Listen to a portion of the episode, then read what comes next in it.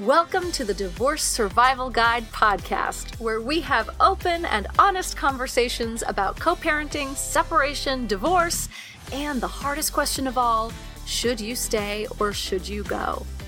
I'm Kate Anthony, your divorce survival guide, and I'm here to help you navigate some of the roughest waters you've ever swum in and answer some of your toughest questions. I've been to hell and back and now it's my mission in life to help you get to the other side of this process with your sanity and your heart intact.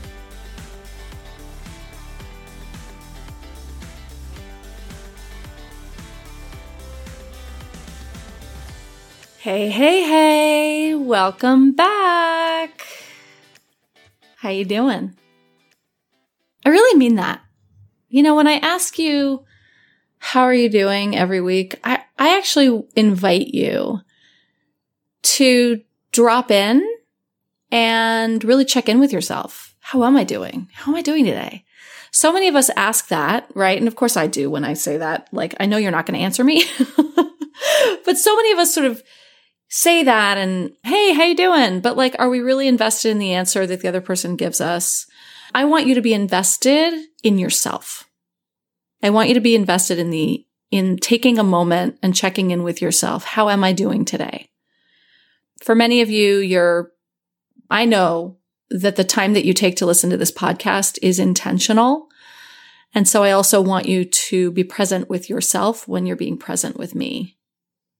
That's just an invitation, not a mandate. it's not, it's not a prerequisite, but it's an invitation. So today I have this conversation blew my mind. Two weeks ago, we had Amanda Steinberg on the podcast, and I told you that I was going to be interviewing her partner, Jordan, who is also one of the smartest people that I know. Jordan is one of those people that when you start having a conversation with him, you're, you're for a minute, you have to like take a deep breath and be like, okay, hold on. I have to, I have to, like put on my brain's gym shorts right now. if you know what I mean. Like my brain actually has to be present for this, like fully present for this conversation because his brain is so magnificent. So Jordan Shapiro is an author, an educator, and researcher. He's senior fellow for the Joan Ganz Cooney Center at Sesame Workshop and non-resident fellow at the Center for Universal Education at the Brookings Institution. You guys, I told you he was super smart. he teaches in Temple University's Intellectual Heritage Program, and he wrote The New Childhood, Raising Kids to Thrive in a Connected World, which received wide critical acclaim and has been published in 11 languages. His upcoming book, Father Figure, How to Be a Feminist Dad, offers a norm shattering perspective on fatherhood, family, and gender essentialism. That's right. Gender essentialism. Y'all, I need everyone to buy this book. I need everyone to buy this book and give it to their husbands, give it to all the men in your life, give it to anyone who's a father or, or thinking of becoming a father. I need you to send this podcast episode to every man in your life. If you're a man, buckle up. Jordan Shapiro is paving the way for the I know his his his first book was The New Childhood. He is paving the way for the new manhood. I'm not even kidding. He is that amazing. So, I'm going to stop talking about him and let you hear him. Here is my conversation with Jordan Shapiro.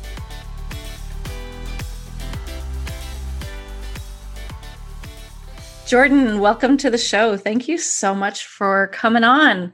Yeah, it's it's great to be feminist dad. Yeah. Sorry. Good start. Good start. yeah, I'm excited to be here, even though I'm still at my desk at home because it's COVID Zoom land. But exactly right, still here in the same place I've been for a year and a half, or in my case, so many years. But yeah, totally. So you have this book coming out right now that everyone needs to order. It's called Father Figure.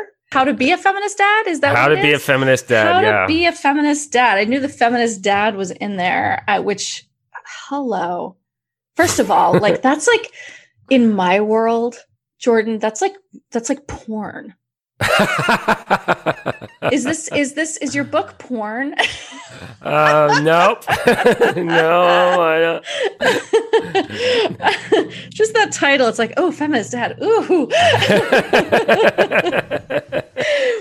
uh, say it again.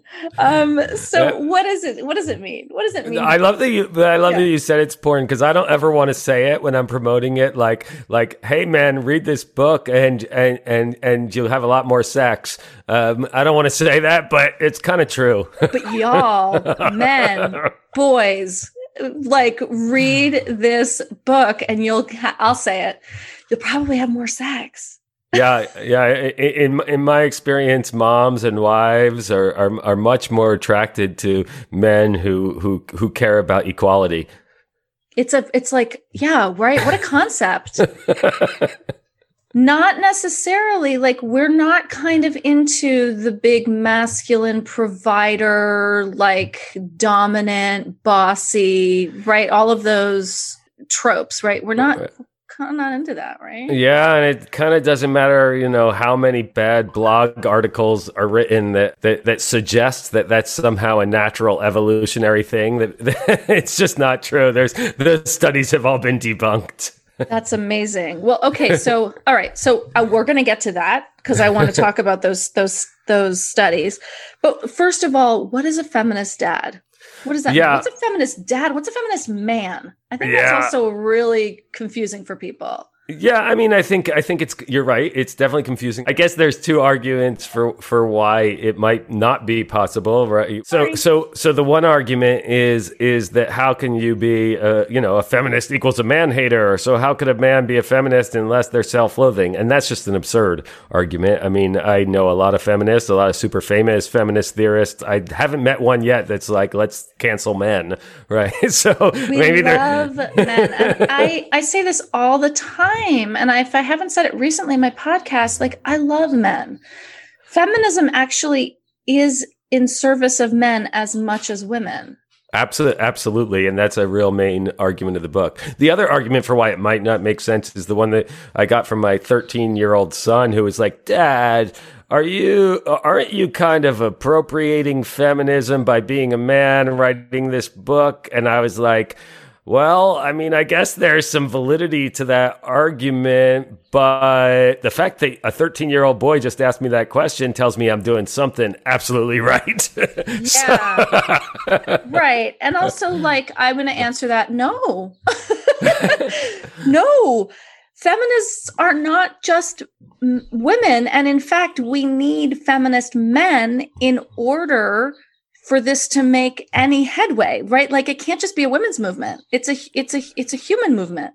Yeah, yeah, absolutely. And and and that's really the the the bottom line in in in father figures. It's about how men need to interrogate their own behaviors, their own thought patterns, their own habits of mind and really recognize the places where where they're perpetuating or reinforcing sexist ideas and sexist patterns. And in my experience, most men, most dads, you know, they care about gender equality. They're, they're, they, they, they want it. They, they, but they don't recognize the, the places where their own behaviors are sort of betraying their, their, their, their intentions, right? Like you rarely meet men who are like, ah, I think all women are, are unequal and should be, uh, and should be kept down, right? Like nobody's saying, saying Nobody that. and yet that, they right. do, they do things that that make that that, that inadvertently and unintentionally yes. reinforce that that idea. And so this book is about teaching men how to how to look at themselves. And and one of the reasons I'm emphasizing that is because what I want everyone to know is that Father Figure is not a book about men being supervillains. It's not like, hey man, you're man, you're so terrible, you're evil people. This is a book that goes, you're good people who are who have some bad bad behaviors, and you really need to take a hard look at yourself so you fit better into the current world. And so, what are some of those bad behaviors, right? There and there, and I think that's that's actually an important word, right? Because you know we talk about this in parenting all the time. That like I'm not I'm not attacking you or I'm not denigrating you. I am saying that the behavior, right? You're a good person. I love you, and you're and the behavior is bad, right? We talk about the behavior, not the person. Yeah, right? yeah, absolutely. So, so a lot of the a lot of the things that we um, have been socialized or acculturated to uh, to expect from fathers in particular, right? In mm-hmm. terms of what we imagine to be a good dad, what we think of as fatherhood identity, are things that maintain a, a, a, an inequitable gender paradigm, right? So let's put it this way: like you know, just things like bad bad gender roles, just certain assumptions that we make without thinking about it, right? Like so, like we unconsciously just sort of think oh, women are going to do the laundry or women are going to cook dinner, right? And even if we think, even if we think both of us, both the, a man and a woman should have a job, even if we think we share, uh, we share responsibilities equally, there's so many places where we don't share responsibilities equally because so many of the domestic expectations people take for granted as being the things that women should do, right? And they, most people wouldn't say it, right? Like, I'm not going to, if I talk to most men and I'm like, do you think women should do all the cooking? They'll go, no, but my wife's better at it. right? And then and then the wife becomes responsible for everything right? And for all of these things. Right. And there are studies that are that prove that even the men who think that they are doing half of 50% of the work are actually not. Yeah yeah yeah. right? So it's even even in like men who would be like i'm totally a feminist. I totally do equal labor in the house. I if you ask their wives they're like uh, not so much. Right? yeah, yeah, exactly. So so men are uh, i wish i could remember the exact number here but they're absolutely way more involved in childcare than than than any of the last few generations have have been right? That's undoubt, yeah. undoubtable. But when you look at what that how that manifests, when you look at how that plays out in the actual household, uh, what happens is, I mean, to I'll, I'll, without being well, let's just put it this way, right? So what happens is women end up doing a lot of what a lot of people call sort of the emotional labor or the logistics, mm-hmm. right? Like they plan mm-hmm. the, the the the pediatrician visits and the play dates and the birthday parties, and they make sure the right clothes are there for field trips and soccer practice, and they make sure all the supplies are together for school, and they make sure the kids brush their teeth, and they make sure the kids uh, the kids get to bed on time, and then and then at the same time, um, what you have men doing is a lot of things that are that are the playful things, the bonding, the the you know the ball in the yard, a lot of the fun stuff, but not the real responsibility, accountability stuff. Um, and and so what happens is a lot what for a lot of uh, progressive men who might identify as feminists, they're super involved in their kids' lives and they're taking them to the playground, but they don't realize how many things in the everyday life um, are are are are still uh, being being carried um, are are the burden of of the mom. And and this is a this is true both with married parents and, and, and, divorced or separated co-parents, right? That that often what happens is the divorced separated dad, yeah, does a lot of great job taking the kid to uh, to to fun things all weekend or do, when they have custody and making sure they're eating fun things and maybe maybe like going on great trips and things like that. But then it's still the the, the divorced mom who's responsible for the pediatrician and the dentist and the and the school forms and the you know know, you know, and the, and and all of those things. Yeah. So much, so much. I had a friend who I have good friends who he is a feminist, like a self-proclaimed feminist, right? And she and I were having a conversation uh recently it was uh, it was a couple years ago. And I was like, but I feel like, you know, Michael like really like he he like it feels like a really equal balance, right? In your house. And she was like, look, I have a husband who will be like, oh, look, we're almost out of coffee. And he'll make sure that we have coffee in the house, or he'll help, you know, he'll know that he'll track the groceries and things like that. She's like, but I'm the one who is always thinking three steps ahead who knows that you know one of our children has a science pro- or a project due on friday and so what are we going to need for that oh shit we're going to need poster board and we're going to need this and we're going to need that and so i know that i have to have that by tuesday if he's going to have this project in by friday and she's like that's the stuff yeah that i am exhausted by and that he just completely doesn't track. Yeah. And, right. And that's the stuff that exhausts women.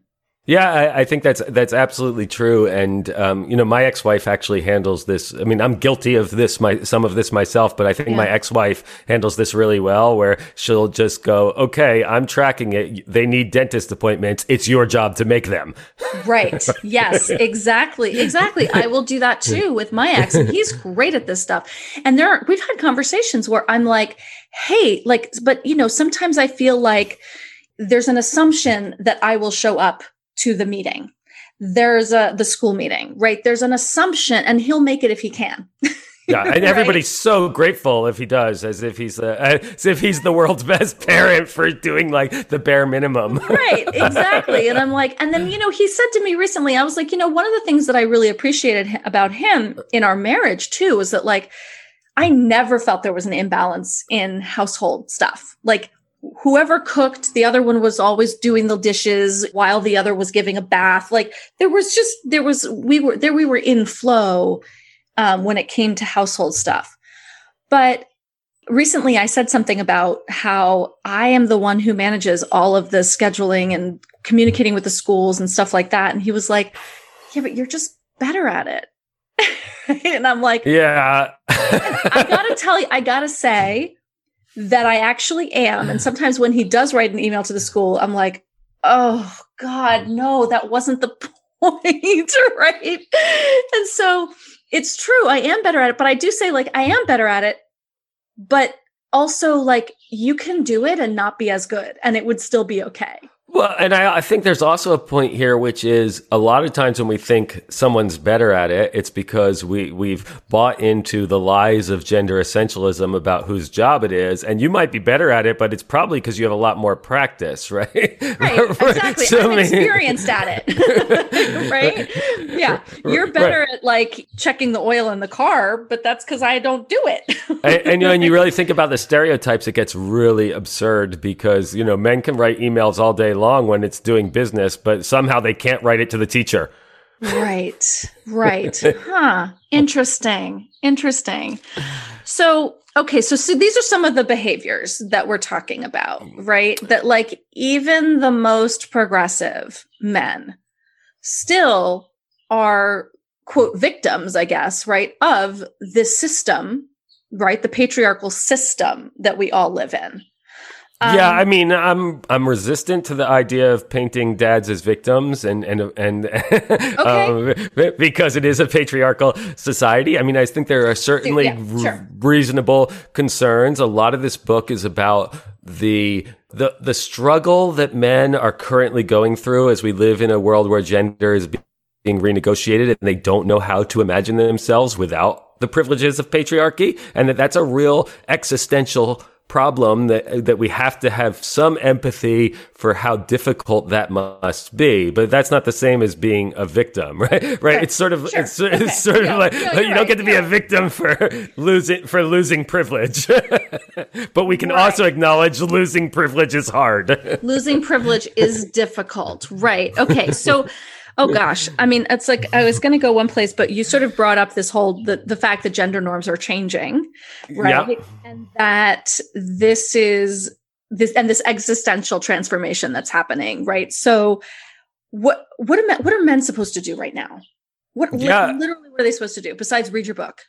yeah, well, they should definitely read my book. Yeah, number one. Um, um, I mean, uh, yes, the the gender norms are changing, and one of the big problems I think we have as a, as a society is we don't have real aspirational models for what it looks like to be a father in a world that's not patriarchal, right? So what happens is is men are, are, are and dads are standing there where they're like, I don't even know what to do. And so you mm. fall back on what, what did my father do? You fall back on, you know, what was it like to be parented? What did I need from my dad? How did those things happen? What was the good? What was the bad? But, but what we really desperately need at a time when we're in this existential crisis as men is the model of what to do. So what I tried to write in Father Figure was to provide that. I mean, I, I say that, but I don't want anyone to imagine that I, that this is a book that says, here's how you should behave because it's much more a book about about saying, here's how you should reflect and interrogate your own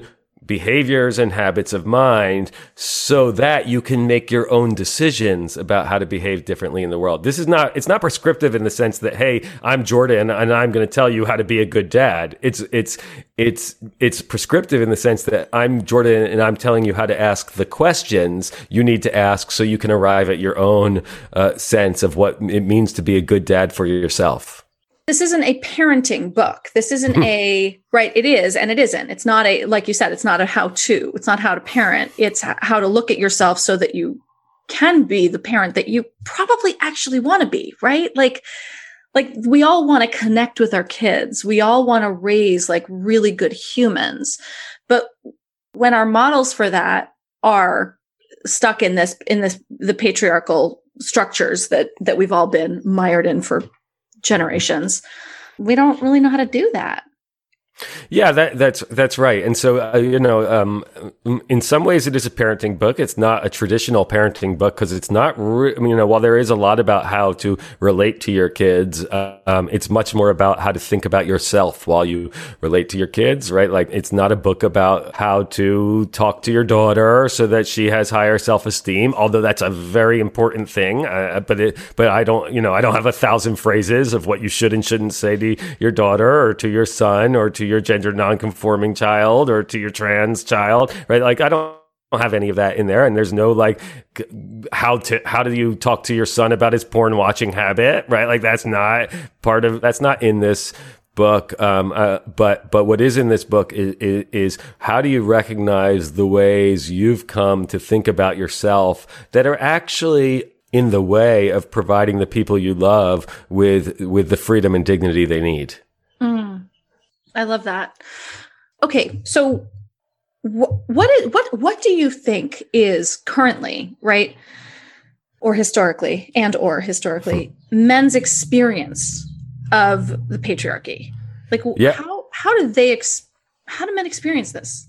I mean, that's a that, this is sort of a a, a great a, that's a great question because I think we re, we get so much right now feminism, pop feminism, intersectional theory, right, and um, anti-racist. Uh, this is all over the news right now for, and that's a great thing.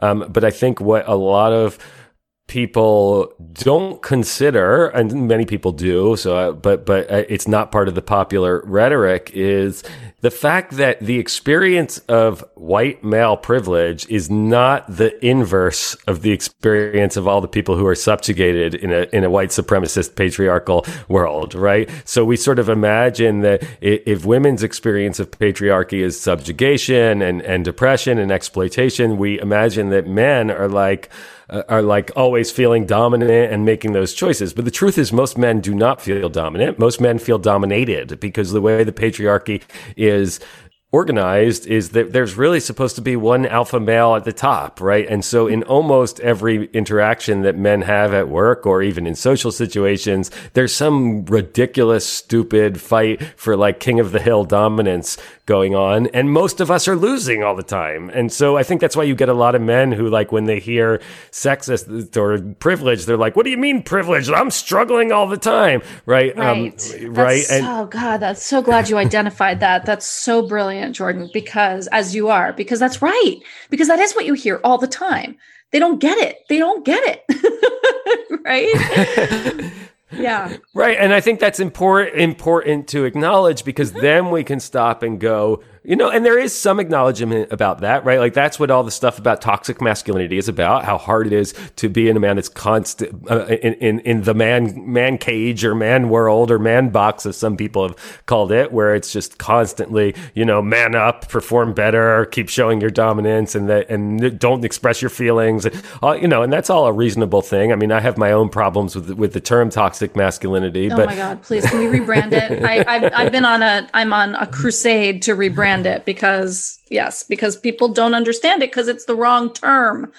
I, I call I call it uh, well. Well, my, my criticism is is at it at its core that that that our real problem is, is male privilege and and and and entitlement and patriarchy. And I feel like a lot of what we get about toxic masculinity is what I call in the book "hold my balls while I cry" about toxic masculinity, which is like another privilege. Like, why can't I go to therapy and cry too? As if anyone stops men from going to therapy, right? Right, right, right, right. You don't need another opportunity, but it is true that there's a patriarchal structure teaching men to not be in touch with certain feelings and to not express the way that patriarchy makes them feel subjugated because they're never supposed to identify being subjugated because you have to pretend you're dominant all the time. And in that way, patriarchy really does hurt men. And I think what you get then in a lot of bad, the bad dad story, um, or, and even what I call the good bad dad, which is like the example, the good bad dad is like what we get in so many sitcoms or TV shows, like during the pandemic, I rewatched all of. Um, oh, I already forgot the name of the show. Uh, uh, Watch it again. Uh, the the OC, the OC. Oh, uh, the, all, never saw that. I never watched it. but there's like the good. There's Sandy Cohen. He's the dad in the show, and he's ethically perfect, and he's like this progressive, ethically perfect. But he's lying to everyone and trying to just like controlling everything for good ethical reasons out of compassion but that's i call that the bad the bad good good dad. And we we're all told we have to be the bad good dad. And i think what happens is men come home and because they can't mansplain at work and they can't manspread at work. They do it. they do it at home, right? They do it to the only people that they do have some level of dominance of because they're they're feeling often very beaten down by by a, a really problematic cultural pattern and and mm. and mistakenly take it out and unconsciously take it out um, on on the people they love. Right. Ugh. And that sounds I say that sounds really confusing. Like I'm I'm I'm noticing myself right now in this conversation having a lot of empathy, right? As I do when I talk about toxic masculinity and like what it really means, and right, like I do have a lot of empathy, right? That must be really hard and confusing. Yeah, and that's where that's why I decided to write this book because I, I, you know I the, the the the partisan politics in the in the U.S. and the amount of misogyny that we were seeing on TV, and I just went, I just you know I was like, this is really confusing. There's no one explaining to men how to make sense of this. Most of what men are getting is you're bad, you're bad, you're bad, you're bad, you're bad. And no, here's how to be better. Here's how to be better. Here's how to be better other than don't manspread, don't mansplain, which is like, uh, by all means, men should stop manspreading and mansplaining, but it's a very, um, very sort of surface sort of symptom, not cause. right, right, right, right, absolutely. You you said something about like you know men not going to therapy, right, or like not feeling like the toxic masculinity sort of prescribes that men can't go to therapy because they can't feel their feelings and or if they do go to therapy if they do have their feelings right? They're a pussy they're you know whatever else. And in my experience right I, I have a lot of men who will contact me and ask me like hey do you coach men? And i'll say you know what? I normally don't but if you want to talk about it great. Here's a, here's a link. Never hear from them again I had a bunch of men who asked me to create a program for them. Multiple men asked me to create a program for them. I, I did. I sent it off to them and I was like, here, here's the deal. Let's beta test this together. It was like $200. One per, one man, one man showed up for the program. and so like what is this crisis? Like and what and then then men will say to me like well who's who's teaching and who's you know who who are the men in this sphere right? What is the crisis? What's the problem here that men are they're like asking for it and then they don't show up for it? There i mean i think that i think it is you know what part of what we're talking about right? But then there's also like what's happening in um, i think you call it you know transformative men's work right? You've got then you've got like tony robbins right? Yeah so, like, what's the disconnect? What's happening here? Why are more men not taking advantage of and consuming more transformational work? Yeah, uh, yeah, and and and of course, there's a lot of men, as you said, buying things by like Tony Robbins and this sort of business personal development um, way way of thinking about uh, about that. Um, a lot of that is uh, uh, is is problematic. Um, you know, a lot of, a lot of that. I mean, obviously Tony Robbins is is is problematic, but but uh, as we all learned uh, uh, in in the last year. well, we did. I don't know if we all did because I still see people like being like, I mean, Tony Robbins is amazing. And I'm like, um, he's problematic as fuck. yeah. Yeah. And, and part of the reason is because at the core of what a lot of the, the traditional personal development rhetoric in the US, it is still a lot of sort of patriarchal puritanical values, right? This sort of work ethic, self actualization, autonomy. You know, I'm not saying any of those things are bad, but but they need to be they need to be tempered with with um, at least the way that I'm framing it with feminism, with with with a, with a with critical consciousness, with a sense of responsiveness. Uh, you know, it's not all about finding your you know i'm going to say this in a really cynical way right it's not all about finding your inner self and letting it bloom as much as possible despite everyone right right, right. And, right. and, get rid of the toxic people who get in the way of you doing you i mean what, what i talk about this in the in father figure is is i call it i call it narcissistic patriarchal authority which i know sounds like a lot of words but i'll explain what it what it what it means. Um, one start with the, uh, the the term authority which comes from the same root as author and it literally means to write you know, to write or authorize or tell the story. And it's this idea that authority is the ability to tell the story, to, to, to define the story. And so, you know, if you think about this at a large company or in any community you're at, often the person at the top sets the whole tone for the whole company. They also author the whole direction of the whole story uh, for the whole company. And in families, uh, this is often the father, right? The father often is sort of king of the house and the whole, and everybody else is a supplemental character character in the dad's story, right? My kids, my wife, right? But but but at the center of it is this patriarchal authority. And I add the word narcissistic there because of course the story, you know, we often use the word narcissistic to just mean self-centered, but the the,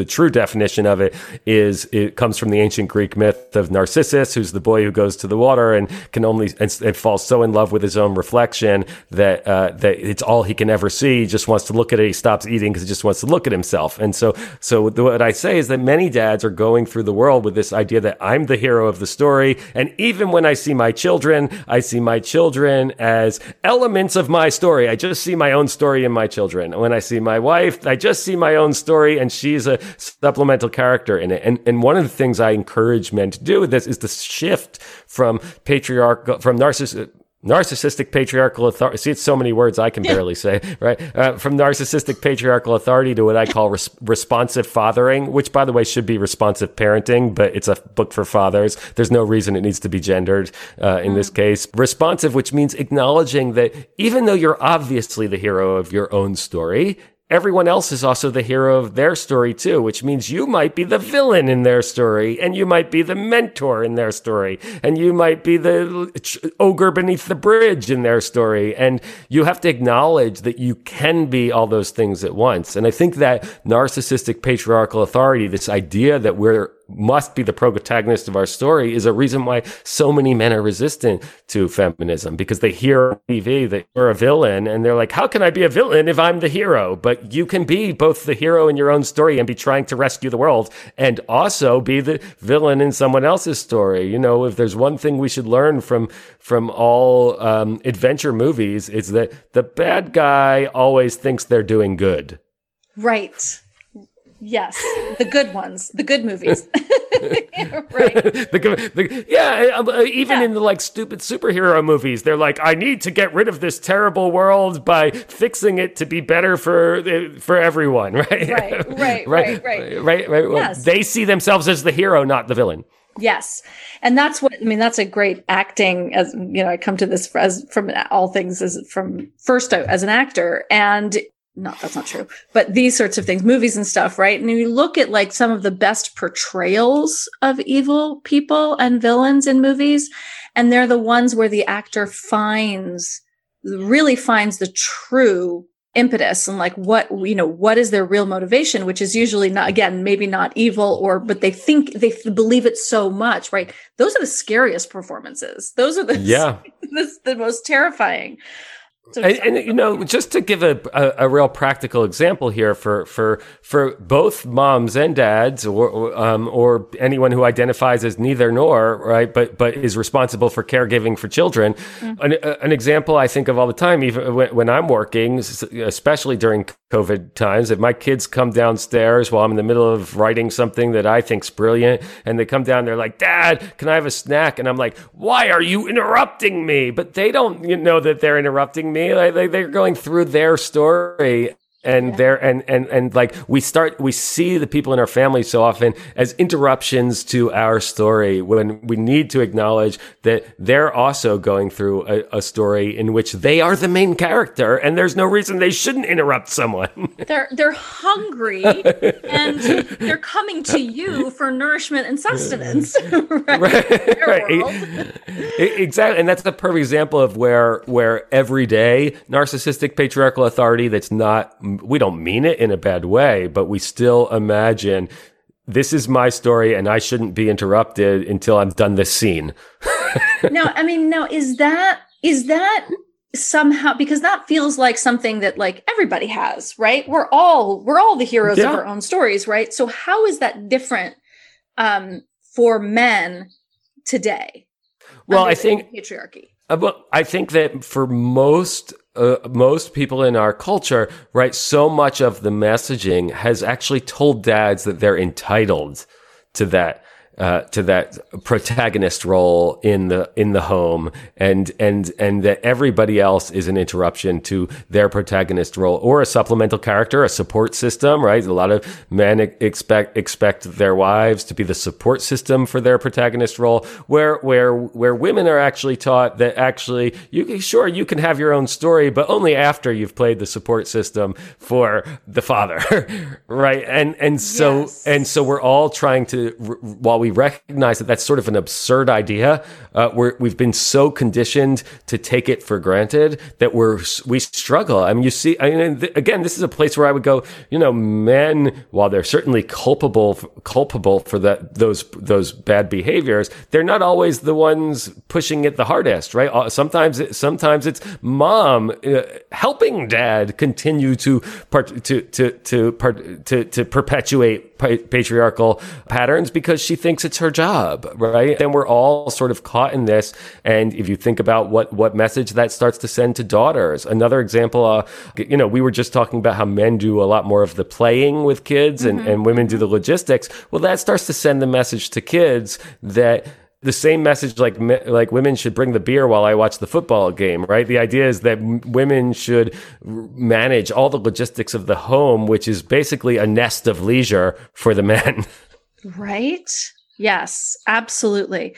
The, all of these behaviors and the habits, right? Like we these are all these are all so ingrained, right? And you talk about this the psychology of fatherhood from like an being like from an archetypal perspective. So can you talk about those archetypes? Have we already touched on those, or yeah, a, a, little bit, but but archetypes the, the archetypes of the collective unconscious is a theory by Carl Gustav Jung, the great Swiss psychoanalyst, and my PhD is in Jungian psychology. But I started to have a lot of problems with Jungian psychology because Jungian psychology is just steeped in problematic examples of gender essentialism, right? The idea that there are certain masculine behaviors and certain feminine behaviors. And these just, you know, there's so much science proving that this is not so. There's no such thing as a female brain and a male brain. There's no such thing as like women are not better multitaskers,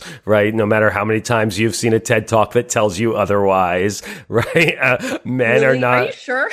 I am absolute. I am absolutely sure. Uh, I mean, I'll explain it to you. Um, so, yeah. so, so there are certain traits. For, uh, you know, if we're just use the neuroscience here, we could do this right. in a lot of other ways. But it, there yeah. are certain traits that are more. You know, if you do a giant statistical sample, more women are going to have some traits are more likely to have, say, trait A, right? So let's say multitasking is one of them. I don't know if it is. Women might be more likely to have it, right? But that doesn't mean men aren't, that, that has not, you know, plenty of men are having it and uh, too. And the most common is people uh, people who have both those that are common and, and in women and those that are common in men, right? It's sort of a mosaic of traits, and there's nothing about our biology that puts all those traits together. So yes, you might be better at multitasking than, than most of the men in your life. And, but if we take the like 15 things that we tend to think of as things that are women, women traits, right? right. It's yeah. really unlikely that a woman's going to have all of them, right? right. right. Sure. Right. And it is very likely that a man, man is going to have some of them also. So there's sort right. of, okay. it's sort of not, so there's no such thing as a woman's brain, although there are some things that might be statistically more likely. And also, right, again, if we are doing these habits, like if we are multitasking more often, our brains, the neural pathways for multitasking, if that's a thing, are more more active they're stronger right? So if we are quote better at, at x y or z is it because we're doing them more often? And so the neural pathways of our brains are more strongly wired in those things yeah, yeah, absolutely. So that's a, so so there, there that's where the cultural expectations end up shaping things that feel normal to us, and then we mistake them as biological inevitabilities. Right? That's the gender essentialism. There. Um, uh, one way that the neuroscientist Daphna Joel explained this really well, which is if you walk down the street and you see a person in pink and wearing a skirt, it's a reasonable assumption that that's a woman, right?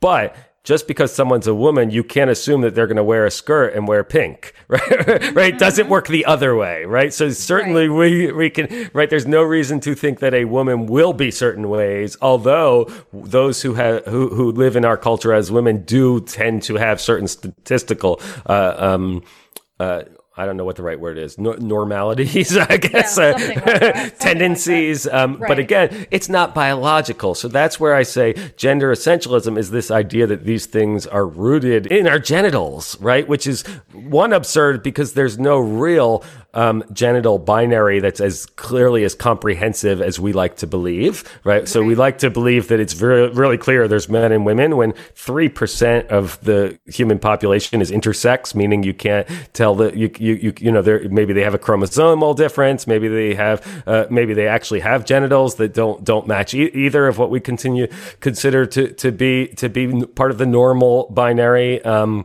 um, and just to give that idea, a lot of people are going to hear 3% and go, that's not much. But 3% is how many people have green eyes and also how many people have r- red hair and a whole lot more than yeah. how many people are going to buy a Budweiser after they watch a, a Super Bowl commercial, right? So, that, wow. so, right. so that's a yeah. huge group, right? We don't yeah, think sure. that people with green eyes are aberrations or weirdos, right? We think right. they're normal. Right. So, so the fact is, the idea to think that the there's two normals and everything else, you know, a binary normal and everything else in the middle, that binary is just not is is just not comprehensive. I mean, it's useful sometimes for us to divide the world in in into categories that make sense to our feeble human minds, right? Like like male, female, but but there's also a lot of places where those kinds of binary categorizations are really do more to reinforce uh, problematic power dynamics than they do to to reveal better things about our lives. Mm, mm.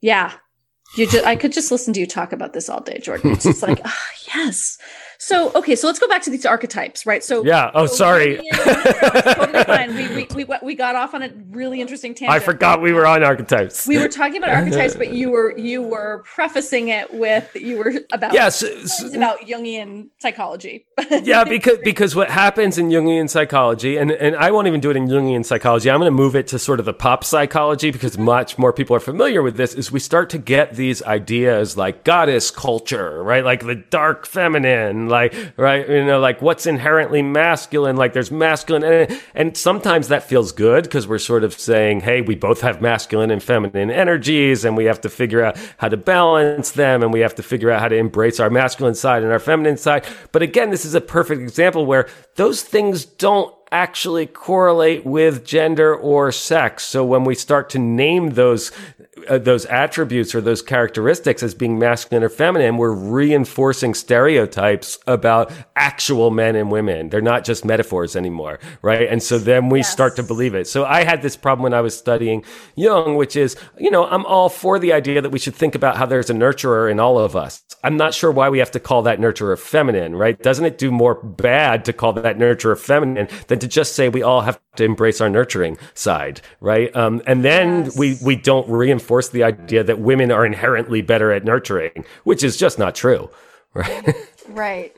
Oh my God, so good, so good. Some so some individuals are absolutely better at nurturing than others, but it has nothing to do with their genitals. Again, right, and again, also like who's be who's being given that job, right? I mean, right. if we take it from like also like a family systems theory perspective, you know, there's going to have to be a nurturer. If there's a nurturer in the system, there's going to be have to have to be a nurturer that doesn't necessarily have to be the woman.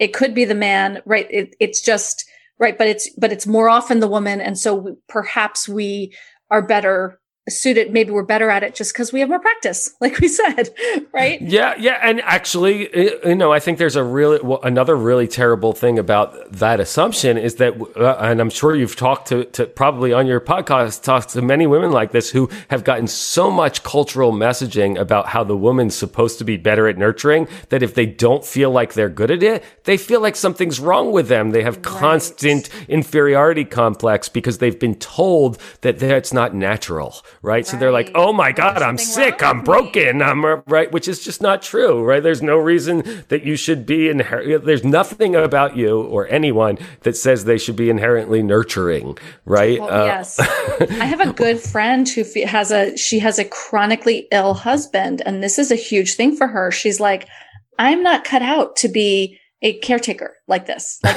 this is not what I signed up for and it's literally not in my DNA." yeah, yeah, yeah, yeah. And what happens is the cultural pressure not only says that you should be good at it, but says you should love it should and enjoy it. it. And, you know, getting back to the domestic labor problem, you shouldn't even get paid or we shouldn't consider it a value because it's just what you inherently want to do. Right. Right. Right. right. Which is just a huge lie. Right. Like, like, you know, that no, nobody inherently wants to do uh, wage free labor. Right. So, right. right. just because they love their kids so much. Right. Yeah. I want to take care of my kids more than anything in the world. I hate the work.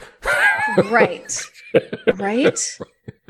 Let's talk about teenagers for five minutes. Oh, I could talk about teenagers for. Oh I, I, I, have my own, and it, you know, one of the really hard things I have a lot of. I have I have three teenage boys, and I'm I'm watching as the sort of um, locker locker room uh, uh, talk turns into a lot of of patriarchal rhetoric, and I have to just constantly dismantle it, and I have to just constantly go, nope, that's not true. And and I write about this in Father Figure that there's so many things that I learned in the locker room uh, as a middle schooler about what was essentially true about boys and girls, right? Like how girls like sex and what boys want for, and like some of it like got so deeply ingrained that it took until I was writing this this book for me to go, why have I believed that my whole life? Because wow. some kid in a towel told me that his brother told him. right, because some 13 year old told me so. right. Because your dad wasn't talking about it, by the way, right? So, like, so you did get your information from like the 13 year old, right? Right, right. And you thought the 13 year old who was getting laid must know something because you wanted to get laid, right? so sad. This is why we have a generation of people who are really bad at sex, by the way. right? So, okay, so I feel like we were talking about archetypes and then we we went we went away from them again. Did we cover them? Do you think? No, yeah, we covered them. I mean, I'm really resistant. I think a lot of what we get in in especially men's transformative work, what yeah. little exists, is is a lot of even more, you know, our uh, so-called archetypes that tend to reinforce our patriarchal cultural expectations, right? Like like the king, the sage, the right. witch doctor, the judge, right? right? Like right, like like why why don't we have the like male nursemaid? right. right. Why don't we? Exactly. Yes. Which, okay, which cool. is actually not, you know, if you look historically, there are plenty of examples. Uh, a lot of the ways we think about the gender role binary, the gender expectations, a lot of that's really recent, right? Let me explain that because a lot of people are going to go, that's not true, right? Um, so while certainly it sucked to be a woman for almost all of history, it also sucked to be a man if you weren't in charge for most of history. Right. And they did not divide, they did not think of that in terms of gender. They thought of that in terms of socioeconomic class, which made you a full human. And anyone who wasn't in that socioeconomic class was not a full human. So in many cases, like, uh, like the, the the woman of a of a house in the ancient world was way more powerful than most of the men who worked in the house because there was there was sort of matriarch of the household, patriarch of the household, and everyone else was a slave. And then there was a slave, right? Exactly. Right, right, right, right, yes. right. So while I'm not trying to pretend, oh, it was easy, um, uh, uh, for, for like I'm not trying to go, oh, it used to be equal. I am pointing out that our current way of being unequal according to gender categories is a relatively recent um, um, human human creation. Um, mm, uh, mm-hmm. right? It would have seemed yeah. absurd to a lot of people in history to be like, you know, like in, in the Middle Ages, they they didn't think women were stupider. They didn't think they were less capable. They might be less capable because they weren't born into a good family, but they weren't less capable because they were women. right. Interesting. That's so interesting. Huh. Yeah. When did you when do you think that shifted? Um, I mean, the big shift to what we have now is, is industrial era, industrial, right? The industrial era is is mm-hmm. when we get the the current model, and that what happens is um, because it, you know, think about it this way. Industrial era is really the first time anyone went to work, right? The idea of like woman uh-huh. barefoot and pregnant home while the, while the husband's off working is just absurd, right? For right. most of human history, everyone worked. The children, the mother, like everybody was too poor and food was so scarce. You all worked the field in order to eat, right? And everyone right. was expected to eat the, work the field if they were pregnant, if they were, Didn't as soon as they could walk. right? Absolutely. Right. right. And it's only in the industrial era that we start to to create factories and office buildings and and and commutes, um, mm-hmm. and that's when and that's when men uh, when when what happens is in order to make the sort of cold machinery of the industrial era not feel bad, we sort of called it masculine. And then we turned the home into this sort of feminine nurturing nest. And then we had to normalize that. So what we did was we said, these are innate qualities of women. These are innate qualities of men. Right. And that was the only way that we could sort of cope with what was at the time a really disorienting way of reorganizing the family, right? Because we were so used to these sort of, you know, farms, or even if you lived in a city, it was like a butcher shop and you all lived upstairs and you came down and you all worked, and right? all worked, right, exactly. And then you have women who had these desires and these, you know, Marie Curie, whoever was, she was probably before, I don't know what she was. Um, but you have women who, you know, were scientists and had these sort of innate desires in, in different, you know, that would be, you know, quote, male and they couldn't do anything about it, right? Yeah, and, and yeah, part of it was the absurdity that we started to call those things male. Um, right. Right. right. right, So then we exactly. went, how could they be interested in male things, right? right. right. But nobody exactly. would have thought it was a male thing historically, right? Um, um, I mean, certainly in some parts of history they would have, but but not throughout all of. You know, this is it's sort of one of the ways we maintain the patriarchy is by telling narratives that go, it must be normal because it's how it's always been. But if you really study the historical record, you discover, yeah, that's not how it's always been. Not it's always been different. And if you, and for any listeners you have who doubt me on this, all you got to do is think about your grandparents wouldn't your let's use your great grandparents because many of us might have grandparents who are alive your great grandparents would look at our world now and it wouldn't make any sense to them the way we divide gender. So don't try to tell me it's the way it's always been when three when three generations ago it was different. You know, mm-hmm. worse in some ways and better in some ways. Right. But it's never been the same. There's no one patriarchy. There's there's a constantly shifting, changing pa- patriarchy, and sometimes there wasn't even patriarchy. So so okay. So uh, we have to sort of. I, I want to talk to you for like ever, but so what? What do you feel like? Is, what what's on the horizon for us in this in this realm? what do you see as the future of the patriarchy um, like in our lifetime i mean like you know um, in the future like wh- what's the trajectory that you see well, I, I, mean, it's always hard to predict the future, of course. Um, um, but but I think we're certainly on a trajectory towards a, a, a post patriarchal world. We're nowhere near it, right? But we're definitely seem to be moving in that direction. We're getting there. Um, I think, you know, a lot of what we've seen during the Trump years was sort of this. I don't want to know if it's last, but but this sort of like you know if you're imagining it like a boxing right? boxing match, like like the boxer got up one more time and hit really hard with with misogyny, right, right, right, really right, right, like let me throw my last few punches, and there may yeah. be another time that, that that that happens, but we're certainly moving that direction, and the. Tr- truth is, you know, I, I, find at least as I've as I've been writing this book, as I've been talking to people, that I actually don't think gender equality is a partisan issue. Right? I think you know, no matter who you talk to, they believe in dignity and freedom for people. There's a lot of real partisan politics, and there's a lot of places where misogyny gets mixed up in some sides of of the partisan issue. But there's misogyny and patriarchy on all sides, and I think everybody, um, if we could separate it from these political identities, would be all for it, right? I mean, there are mm-hmm. certainly some cl- things where I would argue, you know, I, am a big pro-choicer, and uh, and that's become a political issue, which to me is really a women's rights issue, yeah. um, right? And I think if you could really separate that out of that, you'd find that. I mean, we also have so many statistics showing. I mean, if you deal with same-sex marriage, for example, right, like, or even trans rights, which is a big thing right right now, when they survey the whole country, they find out that the huge, like, super majority of, of Americans are like, people should be free to live in dignity. Don't regulate their lives, right? right? Don't government shouldn't get involved.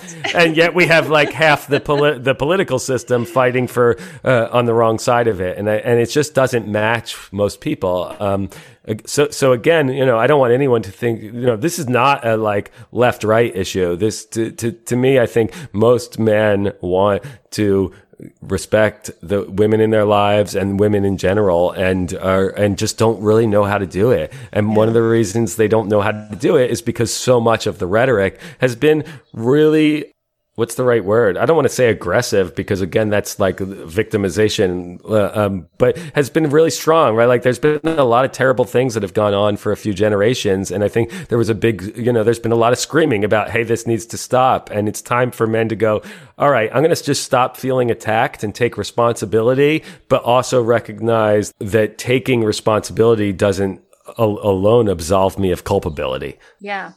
It doesn't mean you lose. right? Because we have this sort of binary again, like win, lose, win, lose. If I'm not winning, I'm losing.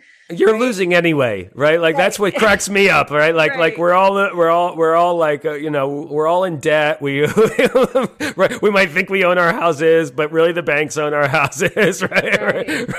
We're we're we're all struggling, right? Like even Donald Trump's in like enormous debt, right? Even if you can get to like the top of the social heap, you're still you're still you're like still you, you, still don't own anything, right? Um, you still people laughing at you. There's still people who do, who think you're like you're like like pretend masculinity is just a, a, a, mockery of yourself, right? So, so like, yeah, I mean, true. No one's trying. There is no battle between men and women to, for who's going to have the power. That's a fantasy. It doesn't exist. But even if there were, I don't know why you're so afraid of losing when you're already losing. so great. All right, Jordan, we're going to leave it there. I, I, again, we could go on and on and on, but um, Thank you so much. Thank you thank so much for coming on. This is such an incredibly deep and rich conversation. So, where can everyone find you and where can everyone buy your book? Yeah, so you can find everything you need about the book at feministdadbook.com. It's, uh, you know, uh, I highly encourage people to get it as a Father's Day gift for the men in their lives. In fact, if you go to feministdadbook.com, we have a ton of merch that goes along with it so that you can buy for. It's so hard to figure out what to get people for Father's Day. I know, so I've done it for you. So one of my favorite things is we have these barbecue aprons that say feminist dad on them. Wait, it gets better. They're made from recycled beer filters, right? So they're completely upcycled. They're completely wow. upcycled uh, from like actual beer filters that were used to filter. Uh, I, am not allowed to say which which which beer it is, but one of the major ones you see commercials for all the time. Um, and Amazing. so so it's like beer, barbecue, feminism, and climate change all at once. You could do all of it, all of it at once. That's amazing. And and the front of the book has a trucker hat. Is that available as well? The trucker hat is not available yet, but it may be. Right? I I, uh, I don't know yet. I did think about making the trucker hats available, but I also like the idea that it's sort of like an unattainable icon on that co- on the cover of the ah, book. Okay, okay, okay. but again, it's feministdadbook.com. We should say it like four times. Feministdadbook.com. Yeah. You can say it. You can say it. Feministdadbook.com. And also, easy to remember. It's in the show notes. Everything's in the show notes. So, and it's available. And is the book available also on Amazon? Oh, it's available. It's available every everywhere. It's a it's a it's from a major publisher, and it's going to be on Audible, and it's going to be on your Kindle and your ebook reader, and Bookshop.org, and Amazon, and probably your local bookstore. It's going to you know anywhere you buy books, you'll be able to find this book. This is so great. All right, Jordan, thank you so much. Jordan Shapiro, author, dad, feminist, proud feminist. Proud feminist. Thank you so much for coming on and talking about yeah, thank book. you for having me. Thanks for tuning in to another episode of the Divorce Survival Guide podcast. If you like what you hear, head on over to Apple Podcasts or wherever you listen in and leave me a review. And don't forget to follow me on Instagram at the Divorce Survival Guide. I'll see you next time, and until then, remember you, my love, deserve to be happy.